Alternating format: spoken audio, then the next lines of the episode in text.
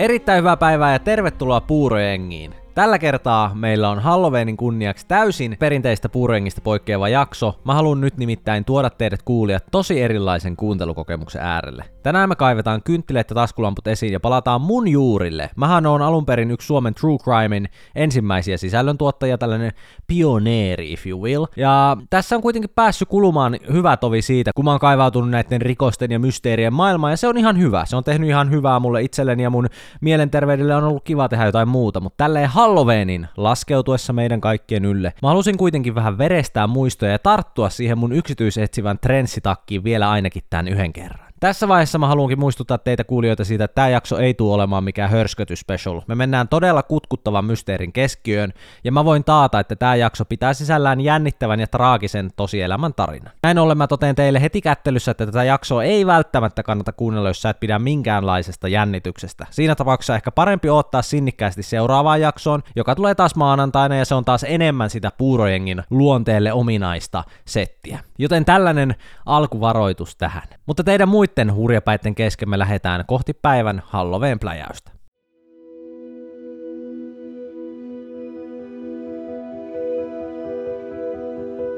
Tervetuloa vuoteen 1978 Pohjois-Kaliforniaan. On helmikuu, kylmä yö Lumi on maassa, myrskyisä sää ulkona. 55-vuotias mies nimeltä Joseph Scones ajaa kohti vuoristomökkiään. Hän oli suunnitellut viikonloppuna menevänsä laskettelemaan perheensä kanssa mökille.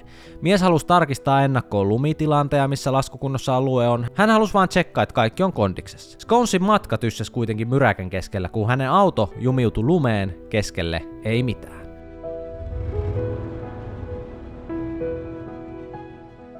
Kello oli noin puoli kuusi illalla. Ympärillä kohos korkeat puut, ja tilanne vaikutti melko toivottomalta. Mies astui ulos autostaan ja yritti yksin työntää auton liikkeelle. Ei hievahdustakaan. Ympärillä ei ristin sielua. Keskellä metsää Joe alkoi tässä vaiheessa panikoimaan. Hän työnti uudestaan. Ei toivoakaan. Auto ei tulisi nyt kähtämään ilman apua liikkeelle. Ahdistus ja paniikki kasvoi. Hän tunsi piston rinnassaan ja tajus saavansa sydänkohtauksen. Joe meni äkkiä takaisin istumaan autoon ja yritti tasata tilannetta. Auto päälle, lämmitys päälle, Mä otan rauhassa nyt tässä autossa. Ehkä joku tulee auttamaan. Kyllä joku tulee auttamaan. Sconesin tila paheni. Hän sai sydänkohtauksen ja kivut kasvo. Hänestä tuntui, että oli vaikeeta pysytellä tolkuissa. Aikaa kuluu noin kuusi tuntia, kun yhtäkkiä mies huomaa takanaan kahdet auton valot. Henkilöauto ja lava-auto. Viisi miestä, yksi nainen, jolle sylissä on vauva, autojen ulkopuolella. Ryhmä keskustelee keskenään. Joe huokasee helpotuksesta, nousee ripeästi autosta ulos ja huutaa ryhmälle. Apua! Auttakaa! Auttakaa! Ryhmä lopettaa puhumisen. Hiljaisuus. Autoista sammuu valot. Scones ihmettelee tilannetta, huutaa apua. Ryhmä katoaa. Aikaa kuluu, yö on pitkä ja Scones värjöttelee autossaan. Mies huomaa taas valoa ulkona, useampi taskulamppu. Huutaa uudelleen apua. Taskulamput sammuu. Hiljaisuus laskeutuu. Aamuyöllä tilanne kärjistyy kuitenkin vielä pahemmaksi, kun Josephin auto sammuu. Autosta loppu bensa, ja oli selvää, että auto ei enää pysty pitämään miestä lämpimänä. Nopean tilannearvion tehtyään hän tajuu, että ei tule selviämään tästä hengissä, jos ei lähde autolta pois hakemaan apua. Joseph päättää lähteä sydänkohtauksen uuvuttamana tarpomaan lumisen metsän poikki kohti noin 12 kilometrin päässä sijaitsevaa mökkiään. Astuessa ulos autostaan, hän huomaa paikassa, jossa oli yöllä nähnyt auton valoja, edelleen parkissa olevan Mercury Montegon. Auto oli hyvässä kunnossa ja tyhjillään. Kuskia tai aiemmin havaittua ryhmää ei näkynyt missään. Scones jatkaa matkaansa ja selviää, kun selviääkin hengissä lopulta mökilleen. Tässä vaiheessa Joseph Scones ei kuitenkaan tiennyt, että hänestä tuli yön erikoisten tapahtumien johdosta yksi avaintodistajista yhä tänä päivänä ratkaisemattomaan Juba County Fivein mysteeriin. Nimittäin viittä miestä, jotka hän oli havainnut hylätyn auton ympärillä, ei nähty enää koskaan elossa.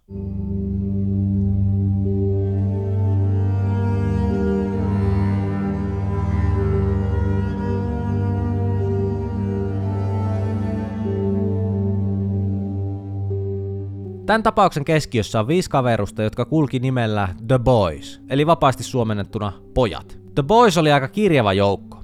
Porukan nuori oli 24-vuotias ja vanhin 32. Tarkkoja diagnooseja tohon aikaan ei samalla tavalla tehty kuin nykyään, mutta voidaan sanoa, että neljällä näistä jätkistä oli joko jonkun tasoisia oppimisvaikeuksia tai he oli autismin kirjolla. Ja yksi miehistä, 25-vuotias Gary Mathias, oli entinen sotilas, jolle oli diagnosoitu skitsofrenia, joka tosin oli saatu lääkkeillä haltuun. Toisin kuin moni saattaisi yhä tänä päivänä stigmojen johdosta luulla, niin nämä haasteet ei estänyt poikia toimimasta ja osallistumasta yhteiskuntaan. Jätkät vietti paljon aikaa yhdessä ja heitä yhdisti erityisesti rakkaus koripalloa kohtaan. Ja heidän tätä kaveriporukkaansa nimenomaan kutsuttiin tällä The Boys-nimellä. He pelas Jubasitin kuntoutuskeskuksessa joukkuessa nimeltä The Gateway Gators, ja heillä oli iso matsi tulossa, jota koko jengi odotti innolla. Porukasta aiemmin mainitun Gary Mathiaksen lisäksi ajokortti omassa 30-vuotias Jack Madruga, jonka on kerrottu olleen varsin ylpeä omasta Mercury Montego-autosta. Tästä kaveriporukasta Madrugan paras ystävä oli nimeltään Bill Sterling. Hän oli 29 vuotta ja hänen kerrottiin olevan todella vahvasti uskonnollinen. 32-vuotiaan Ted Weiherin kerrottiin olevan ryhmän nuorimman 24-vuotiaan Jack Hewittin paras ystävä. Jack oli kuulemma kuin Tedin varjo. Ted auttoi Jackia monissa arkiaskareissa, jotka saattoi hänelle olla muuten vähän haastavia. Intohimo koripalloa yhdisti myös perjantaina 24. päivä helmikuuta 1978. College-joukkue UC Davis oli The Boysien suosikkitiimi ja he päätti mennä koko porukalla seuraamaan matsia Chico Statea vastaan. Panostus oli siinä mielessä kohtalaisen suuri, että pojat ajo porukalla 50 mailia tai noin 80 kilometriä pohjoiseen Chicon kotipeliin kannustamaan vieraisiin tullutta UC Davista. Kuskiksi valikoitu tietenkin Jack Madruga, Pojat ahtautui hänen komeaan Merkuriinsa ja lähti hyvällä hengellä kannustamaan suosikkia voittoon. UC Davis murskas vieraissa Chico Statein, joten pojat oli tyytyväisiä. Peli päättyi kymmenen maissa illalla perjantaina ja pol- pojat oli aivan ymmärrettävästi haipeissa. Juhlistaakseen joukkueensa dominanssi he ajo pelipaikan läheisen kaupan pihaan. Kauppa oli Bears Market – he marssi sisään juuri ennen kuin se kauppa sulkeutui, joka oli kuulemma käynyt kauppia hermoille. Hän oli hieman äärettynyt, kun hän yritti laittaa jo putiikkia kiinni, mutta sitten tuollainen isompi ryhmä tulee sinne shoppailemaan vielä, niin se söi vähän miestä.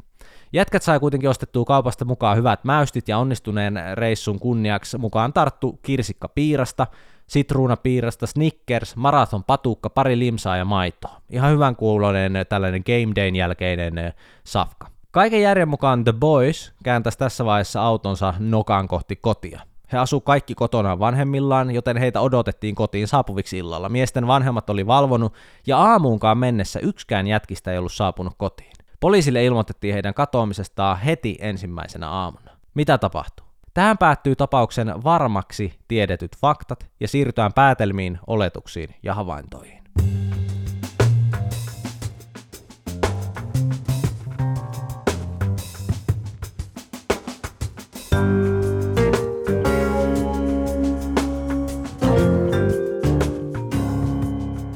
Perheet huolestuu miesten katoamisesta välittömästi. Vaikka he liikku ja toimi toki täysin itsenäisesti, niin ei ollut tyypillistä näille jätkille, että aamuun mennessä he olisi jättänyt saapumatta kotiin, vaikka alun perin oli tarkoitus ja oli vähän niin kuin puhetta, että paluu olisi jo illalla. Lisäksi koko porukka oli niin innolla oottanut oman joukkueensa Gateway Gatorsin seuraavan päivän koripallomatsia, jossa he olisi siis itse pelannut, joten selvää oli, että poikien oli kuitenkin tarkoitus saapua kotiin, oli kuitenkin iso game day tulossa. Matsin voittanut joukkue olisi voittanut viikon reissun Los Angelesiin, joten ottelusta oli ennakko tosi innoissaan. Perjantai-iltana osa pojista oli ottanut jopa valmiiksi esille peliasunsa tulevaa matsia varten. Sitä oli tavallaan paljon puhuttu tästä, että sitä oli innolla otettu.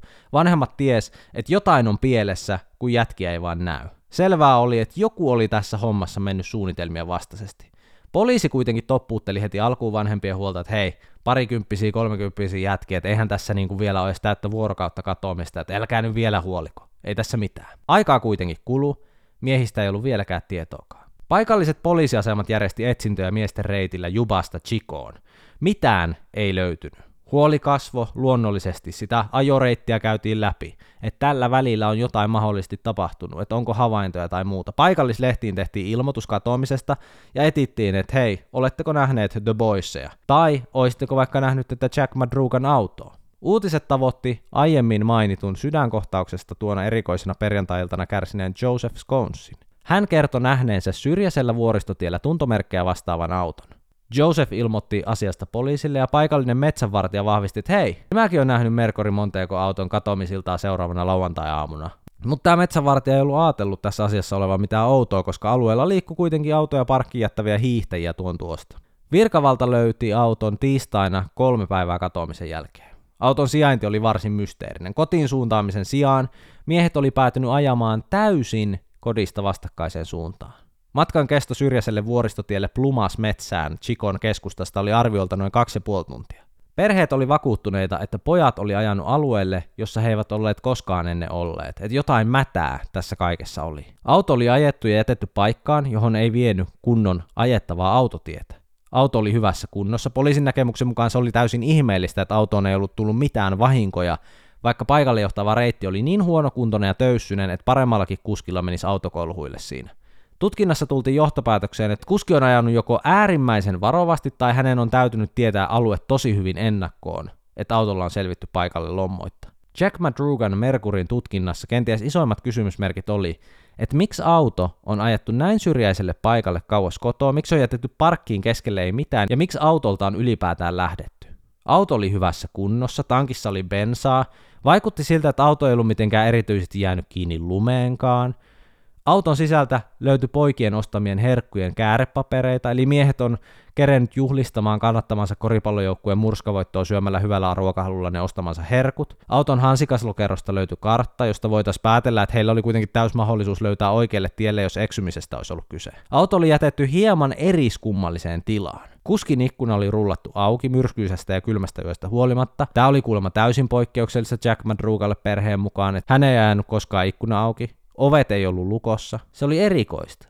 Alueella aloitettiin etsinnät. Metsänvartijat etti muutaman päivän, mutta ei löytänyt mitään johtolankoja miehiin liittyen. Tilannetta hankaloitti alueen ylipyyhkäisy lumimyräkkä, joka peitti kaikki mahdolliset jäljet, joita miehet olisi saattanut mettää jättää. Alue ja keli oli sen verran haastava, että etsintäpartion miehiä meinasi etsintöjen aikana jopa hukkua, kun teloilla kulkevat lumipuskutraktorit ei pärjännyt siellä maastossa. Etsinnät ei tuntunut tuottavan mitään tulosta. Näin ollen oli luonnollisestikin aika kääntää katse kohti sitä henkilöä, jolla oli ilmiselvin mahdollisuus tietää asiasta enemmän.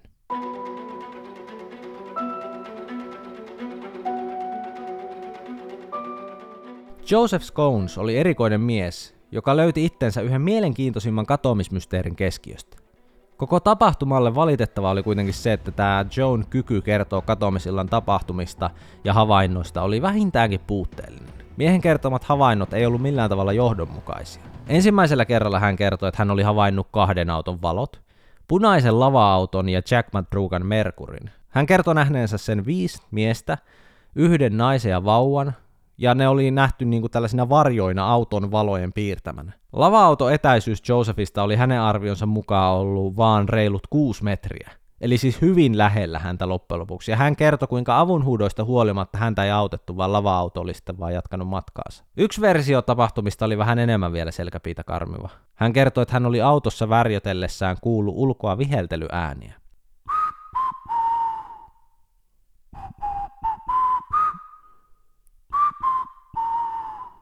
Ja hän kertoi nähneensä jälleen kerran useamman miehen, naisen ja vauvan. Hän oli huutanut apua. Viheltely, kaikki ääni oli loppunut. Hän kertoi myös nähneensä taskulamppuja myöhemmin illasta, jotka sammu heti, kun hän huuti apua. Auton sammuessa bensatankin huvettua ja Josephin poistuessa pitkälle kävelymatkalle ja mökkiä kohti, hän oli ohittanut tämän Madrugan auton. Mutta hän ei ollut silloin ajatellut asiaa sen tarkemmin. Nämä Joseph Sconsin eri versiot yön tapahtumista teki hyvin vaikeaksi tietää sen, että mitä nyt varmasti oli oikeasti tapahtunut. Jälkikäteen Joe ihmetteli, että oliko hän muka väittänyt nähneensä kaksi autoa. Että ei, ei, kyllä hän näki sittenkin vaan se yhden. Mikään ei ollut tavallaan varmaa. Mies vetosi siihen tarinoiden sekavuudessa, että kun hänellä oli tämä sydänkohtaus, niin hänellä ei niin kuin pää toiminut parhaalla mahdollisella tavalla.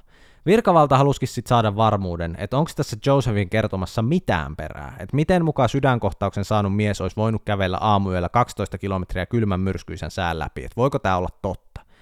He teki EKG-testin, ja se kuitenkin todisti, että mies oli kärsinyt kyseisenä iltana kyllä lievän sydänkohtauksen. Eli todennäköisesti tämä osa Josephin tarina oli ainakin totta. Poliisi koki tämän Sconesin sydänkohtauksen vahvistettua tämän tiedon tarpeeksi relevantiksi, että alueella etsintöjä jatkettiin. Noin tunnin ajomatkan päässä hylätystä Merkuri-autosta paikallinen kaupanpitäjä kertoi havainneensa lauantaina ja sunnuntaina viisi miestä ajelemassa punaisella lava-autolla.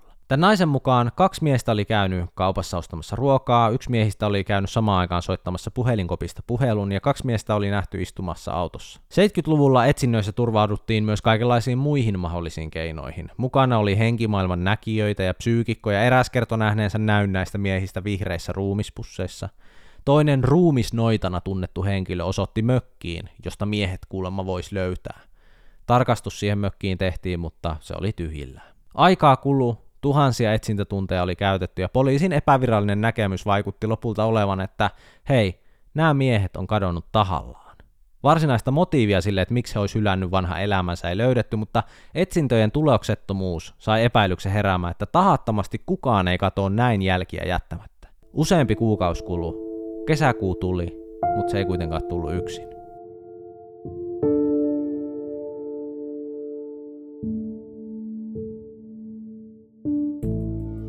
Kaikki pilvilinnani ovat lumen lailla sulaneet.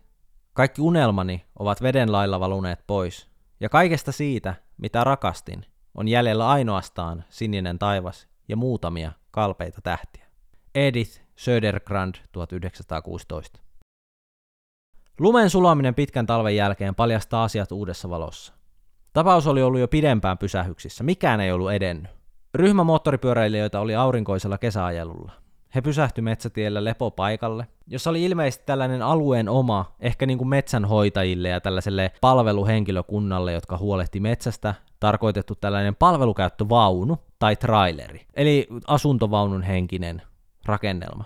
Kyseisen asuntovaunun ikkuna oli rikottu. Nämä motoristit selvittivät tätä tilannetta vähän enemmän, avasi ovea ja sieltä sisältä leijaili niin voimakas pistävä haju, että se herätti näitä motoristien mielenkiinnon, että nyt tässä on jotain pielessä. He soitti paikalle heti poliisin, joka saapui selvittämään, mistä oli kyse. Sisällä vaunussa olevassa vuoteessa makas kahdeksan peiton alla jo mätänemisprosessin aloittanut The Boysseista vanhimman Ted Weiherin ruumis. Hänellä oli kasvanut pitkä parta ja hän oli kuihtunut puoleen siitä painosta, mitä oli painanut katoamishetkellä. Tutkijoiden mukaan hän oli katoamishetken jälkeen elossa noin 8-12 viikkoa. Tämä pääteltiin siitä parran pituudesta. Kuolin syyksi todettiin keuhkokuume. Uusi löydös avasi vain lisää kysymyksiä. Vaunussa oli runsaasti avaamattomia säilykeruokapurkkeja, mutta Ted oli silti korkanut niistä vain muutaman. Jaloissaan Tedillä oli häijyt paleltumat, mutta sisällä olleita tulenteko- ja lämmitysvälineitä ei oltu käytetty mitenkään. Tedin kenkiä ei näkynyt missään, rikkoutunutta ikkunaa ei oltu yritetty peittää millään. Miksi Ted oli kuollut tällaiseen tilanteeseen? Miten paikalle oli ylipäätään päädytty? Matkaa trailerille hylätyltä autolta oli noin 19 mailia, eli reilu 30 kilometriä. Lumisessa haastavassa maastossa 30 kilometrin haikkaaminen ei ole kyllä mikään helppo homma. Ja missä nämä kaikki muut miehet oli? Gary Mathiaksen kengät löytyi sieltä trailerin sisältä. Voitiin siis päätellä, että ainakin hän oli myös käynyt tällä kyseisellä paikalla. Löydös käynnisti tiiviit etsinnät trailerin lähiseuduilla. Seuraavana päivänä tästä, reilu 17 kilometrin päässä hylätystä autosta, löytyi kaksi ruumista lisää, Jack Madruga ja Bill Sterling, jotka oli toistensa parhaat kaverukset tästä kaveriporukasta. Heidän ruumiinsa löytyi läheltä toisiaan. Miehet oli lähes 13 kilometrin päässä kuitenkin tästä trailerista, huomattavasti lähempänä autoa siis kuin Ted. Ruumiin avaus paljasti, että molemmat miehet oli kuollut hypotermiaan. Madrukan ruumista oli raahattu ja villieläimet oli todennäköisesti vieneet osansa tästä miehestä. Ruumis löytyi makaamasta selällään, ja hän oli puristanut oikealla kädellään kelloaan kuin suojatakseen sitä. Sterlingin ruumis oli levinnyt alueelle oikeastaan ympäriinsä ja jäljellä oli vaan luita. Uudesta löydöstä kuluu jälleen pari päivää aikaa, kun Ted Weiherin paras ystävä Jack Hewitt löytyi kuolleena. Hewittin isä löyti poikansa selkärangan, farkut ja kengät. Löydöksen lokaatio oli samaan suuntaan eli luoteeseen trailerista kuin aiemmat kaksi ruumista, mutta erona oli se, että Hewitt löydettiin paljon lähempää trailerista, noin parin kilometrin päästä. Neljä viidestä miehestä oli siis nyt löydetty kuolleena. Gary Mathiasta ei ole tähän päivään mennessä löydetty. Ei elävänä, eikä kuolleena. Oikeastaan mitään viitteitä koko miehestä ei ole, paitsi ne kengät trailerissa. Voidaan siis pitää melko todennäköisenä, että Gary pääsi trailerille asti, mutta mitä sen jälkeen tapahtui? Vaikea sanoa. Noin 400 metrin päässä palveluvaunusta löydettiin ruosteinen taskulamppu ja kolme vilttiä. Nopeasti tehtiin oletus, että tavarat oli pudonnut varmaan Gary Mathiakselta. Trailerin sisältä löydetyistä tavaroista pystyttiin päättelemään myös jonkin verran lisää. Voitiin olettaa, että todennäköisesti Tedia oli autettu. Hänet oli käärästy peittoihin tavalla, joka viittasi siihen, että joku oli häntä kyllä yrittänyt siellä auttaa. Voidaan myös päätellä, että Gary oli jättänyt omat kenkänsä Tedille ja napannut Tedin kengät itselleen käyttöön, koska Tedin kenkiä ei tosiaan näkynyt missään. Garyn omat kengät oli tällaiset eh, tennarit ja Tedillä oli nahkakengät, joten siinä maastossa Tedin kengät oli kyllä paremmat kuin Garyn. Tedin henkilökohtaisia tavaroita oli vaunun sisällä, mukaan lukien esimerkiksi hänen lompakko, tunnistettava sormus, johon oli kaiverettu Ted. Sisältä löytyi myös tällainen Waltham-merkkinen kello, joka ei uhrien perheiden mukaan kuulunut kenellekään miehistä. Hämmennystä aiheutti se, että trailerissa oli tulitikkuja ja paljon helposti sytytettäviä asioita, kuten kirjoja, pelikortteja ja puuesineitä, ja silti ei ollut mitään merkkejä siitä, että tulta olisi edes yritetty tehdä. Tedilläkin oli kamalat paleltumat jaloissa, mutta silti häntä ei ollut yritetty mitenkään niin kuin lämmittää sytyttämällä sinne tulta tai muuta lämmön lähdettä. Myöskään kaasukäyttöistä ruoanlaittomahdollisuutta ei oltu edes yritetty hyödyntää, vaikka sieltä olisi voinut vain napsauttaa kaasut päälle. Kuten aiemmin sanottu, näitä ruokia oli syöty vain jonkun verran, mutta suurin osa niistäkin oli jätetty täysin koskemattomiksi. Miesten perheenjäsenet oli varmoja, että jotain outoa oli varmasti ollut tekeillä. He vakuutti, että viisikko oli kohdannut jonkun vaaran, joku oli pakottanut The Boysit karkuun. Gary Mathiaksen etsintöjä jatkettiin, hänen kuvansa levitettiin ja yritettiin saada selvyys, mitä ryhmän viimeiselle kadoksessa olevalle miehelle oli oikein tapahtunut. Mitään ei kuitenkaan ole vieläkään löydetty. Tässä on oikeastaan tiivistettynä koko Yuba County 5 tapaus ja siitä tiedetyt asiat. Mitä varmaa ratkaisua miesten kohtaloilla ei ole näin yli 40 vuodenkaan jälkeen pystytty löytämään. Teorioita on useita, joista relevanteimmat me käydään läpi seuraavaksi.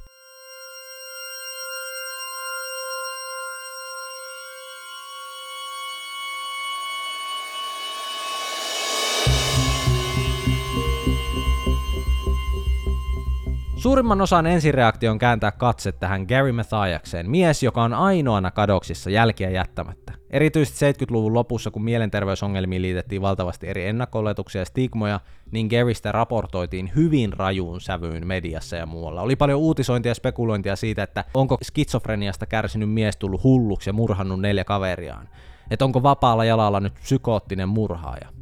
Tämän kaltaista rulettia pyöriteltiin varsin julkisesti. Garyn julkisuuskuvaa ei myöskään auttanut se, että hänellä oli vuosia aiemmin ollut väkivaltaista käytöstä rekisterissään. Skitsofrenia lääkityksen myötä hän oli kuitenkin jo pari vuotta elänyt ihan täysin puhtailla papereilla. Gary oli tapauksessa helppo kohde ja hänestä oli helppo tehdä syyllisen näköinen. Tässä teoriassa päidea oli ilmeisesti se, että tämä mies olisi alkanut käyttäytymään vainoharhaisesti ja saanut muun joukon uskomaan, että heitä olisi kohtaamassa joku todellinen uhka. Että he oli ajanut sitten pakoon tätä uhkaa ja lopulta päätynyt syrjäiselle vuoristotielle ja astuessaan autosta ulos miehet olisi säikähtänyt pahanpäiväisesti Joseph Sconsin avunhuutoja ja juosseet autosta metsään. Jätkien kohtaloksi olisi lopulta sitten koitunut tämä luonnon armoille joutuminen. Jotkut spekulaatiot myös olettaa, että palveluvaunulle olisivat selvinneet Hewitt, Ted ja Gary, ja Gary olisi saanut nämä muutkin miehet vakuuttumaan siitä, että he ei voi syödä niitä ruokia siellä tai sytyttää tulta tai heidät löydetään, että joku paha löytää heidät. Lopulta kaikki miehet näistä olisi kuollut vainoharhasina.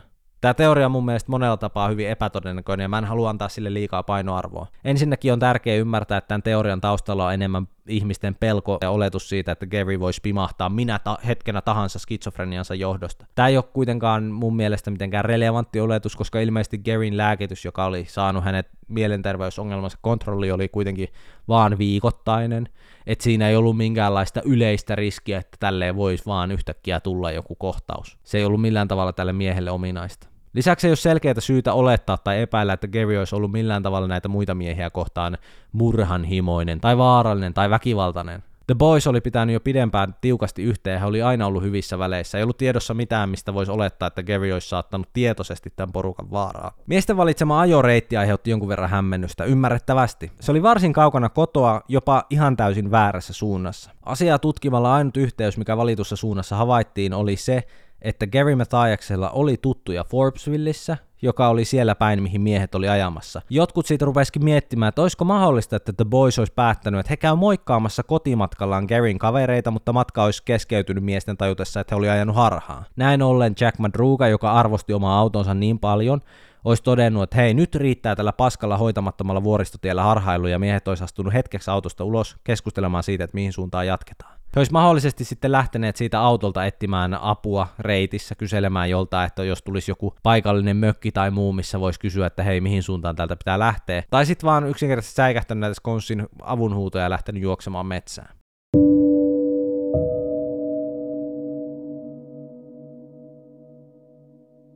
Joseph Scones oli kyllä mies, jonka tarinat oli täynnä ammottavia reikiä. Jokseenkin se on ihan ymmärrettävää, että tämän kaverin pää ei ollut selkeimmässä mahdollisessa tilassa, kun se auto oli juuttunut lumeen, kaveri kärsi sydänkohtauksesta useamman tunnin autossa ja sitten on vielä tarponut pitkän yön jälkeen kylmässä myrskyyössä 12 kilometriä mökille. Et kyllähän sitä vähemmästäkin alkaa päässä vähän muistot vääristymään, mutta Joan isoin ongelma lienee kuitenkin se, että käytöksessä oli jopa vähän sellaista makua, että hän muokkasi tarinaansa, minkä kerkes. Joku voisi jopa ajatella, että Joseph tykkäsi olla mielenkiintoisessa tapauksessa tällaisessa erityisasemassa, missä hänen sanalla oli hirveästi valtaa. Että jos hän kehitti vähän uusia juttuja sinne, niin kaikkia kiinnosti.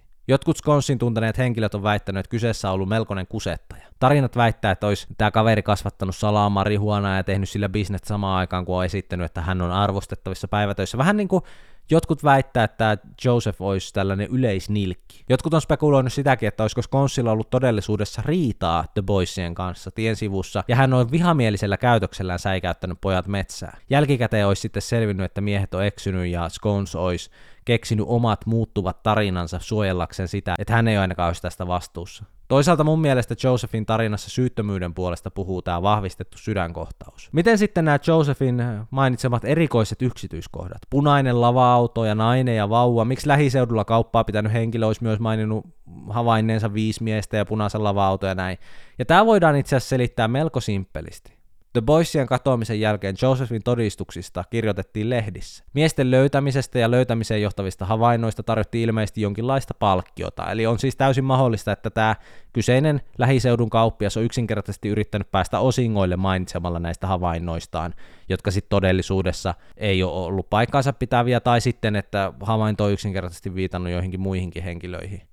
Et se voi vaan olla, että se on ollut vähän tällainen väärä todistus. Tapauksessa täysin pimentoon yleisestä julkisesta keskustelusta on kuitenkin jäänyt joidenkin alueen paikallisten raportoima tällainen Bears Marketin parkkipaikkakahnaus. Osa tapauksesta spekuloivista henkilöistä uskoo nimittäin vahvasti siihen, että ostaessaan Bearsista herkkuja miehet on kohdannut jonkinlaisen riidan tai käsirysyn. Tarina kertoo, että jotkut paikalliset öykkärit olisi ruvennut käymään käsiksi ja pilkkaamaan erityisesti porukasta Hewittiä, jonka puhe oli vähän poikkeava tavallisesta. Tästä olisi syntynyt jonkin tason käsirysy ja lopulta miehet olisi säikähtänyt ja ajanut pakoon.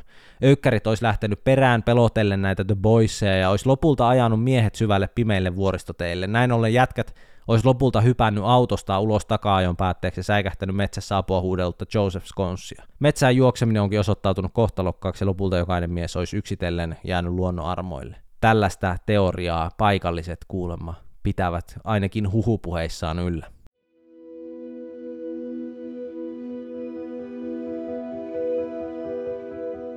Viimeinen teoria kuitenkin, minkä mä tässä tuon esille, on mun mielestä se kaikkein todennäköisin ja ilmeisin. Sellainen tarina, mihin mä uskon. Että jotenkin tässä tuntuu, että tämä voisi pitää paikkaansa. Mutta eihän sitä koskaan tiedä. Tämä on tarina, joka selittää paljon, mutta ei tietenkään ky- kykene mitenkään tyhjentävään loppuratkaisuun.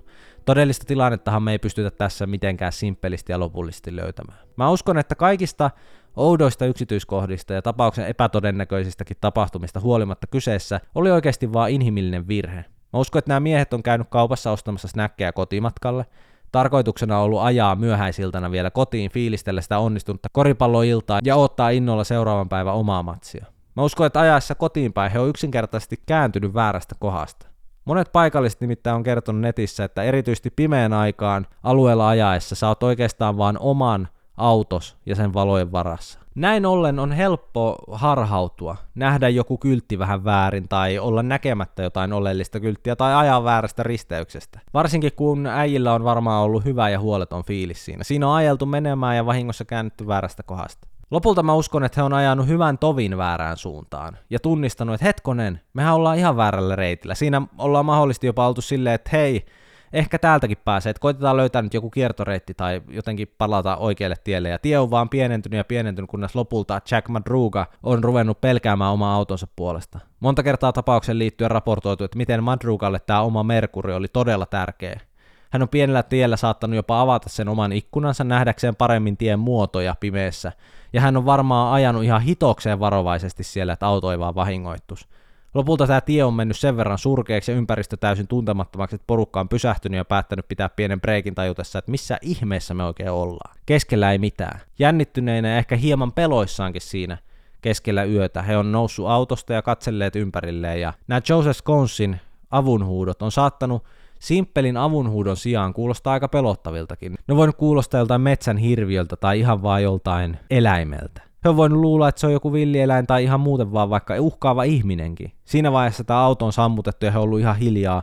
Kaikki on jäänyt vähän aloilleen, ovet lukitsematta, ikkuna auki ja lopulta he on ajatellut, että hei, meidän on pakko päästä tästä pois. Ilmeisesti oletettu reitti, mitä miehet olisi lähtenyt siitä autolta poispäin kulkemaan, niin olisi ollut tällainen aurauskoneen ura. Ja se on mahdollista, että tässä vaiheessa on ollut sellainen fiilis, että vaikka kartta oli siellä auto hansikaslokerossa, niin pitäisi nyt kysyä joltain apua, että mihin ihmeeseen me ollaan ajettu. Lopulta keli on mennyt niin roisiksi, ollut kylmä yö, myrskyisä ja lunta, että tämä aurattu tie ei olekaan vienyt miehiä sivistyksen pariin, vaan keskelle ei mitään. Kaksi miestä, Madruga ja Bill, on jäänyt ensimmäisinä jälkeen. Heidän ruumiit löytyi lähimpää autoa. Ehkä jommalle kummalle on sattunut jotain, vaikka nilkka nyrjähtänyt tai jotenkin ei ole jaksanut jatkaa niin ne on parhaina kaveruksina todennut, että hei, me pidetään toisistamme huolta, menkää te muut edeltä, niin saatte hälytettyä meille apua. Niin kolme muuta on jatkanut. Ja tämä on käynyt kahdelle miehelle sitten mahdollisesti kohtaloksi. Lopulta paljon pidemmällä Ted, Gary ja Hewitt on löytänyt metsänvartijoiden ja näiden henkilökunnan käyttöön tarkoitetun vaunun. Todennäköisesti miehet on itse lyönyt se ikkunan rikki päästäkseen sisään, ja ruokaa on saatettu syö mahdollisimman vähän, ihan vaan, että selvittäisi mahdollisimman pitkään ja otettaisiin apua. Ted on sairastunut ja häntä on hoidettu käärimällä useat peitot päälle. Hewitt ja Gary on varmaan etsinyt apua eri suunnista. Gary on ottanut Tedin kengät, koska ne on ollut maastossa paremmat, ja Ted on kuitenkin siellä sängyssä ollut vaan odottamassa miesten apua, niin hän ei ole tarvinnut kenkiä. Hewitt ja Gary on kuitenkin lopulta jääneet luonnon armoille. Garyn ruumis on jäänyt löytämättä, koska luonto on voinut kuljettaa sen kauaskin pois. Joskus ruumiit ei vaan löydy. Ted on maannut sairaana mökissä ja kuollut aloilleen. Tämä on toki vain teoria, joka ei välttämättä sekään ole täysin totta. Tai ei välttämättä alkuunkaan. Mutta jotenkin mä uskon sen perusteella, mitä mä oon itse asiasta lukenut, että kyseessä on ihan puhdas tragedia. Surullinen epäonnen eksyminen ja rajujen olosuhteiden summa. Ja tässäkin tapauksessa on valitettavasti todennäköistä, että me ei koskaan kuitenkaan tulla tietämään, mitä miehille todellisuudessa tarkalleen kävi.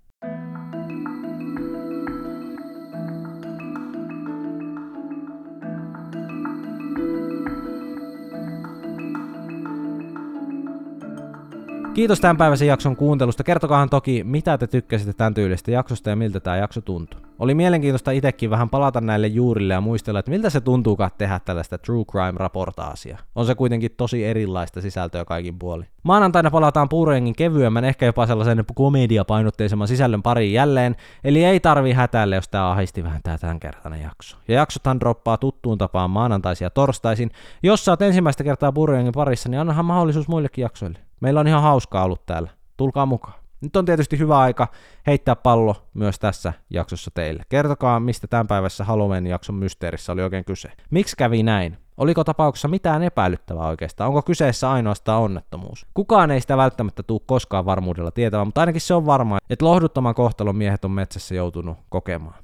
Tapauksessa tulee kyllä väkisinkin myös sellainen olo, että olisi luullut, että ainakin osan miehistä olisi voinut pelastaa, jos etsintäpartioiden osalta toiminta olisi ollut tehokkaampaa ja aktiivisempaa. Sen verran pitkään metsissä on kuitenkin oleiltu ja on pystytty olemaan ihan niin kuin monta viikkoa hengissä, ja osan raporteista mukaan ei voi ainakaan sanoa, että ihan kaikkia paukkuja olisi tähän etsintään annettu. Palautetta ja ajatuksia jaksosta te voitte laittaa mun Instagramissa at Thomas Grekov, ja kiitos kun te olitte mukana Puurojenkin Halloween Specialissa. Me palataan asiaan maanantaina, se on moro!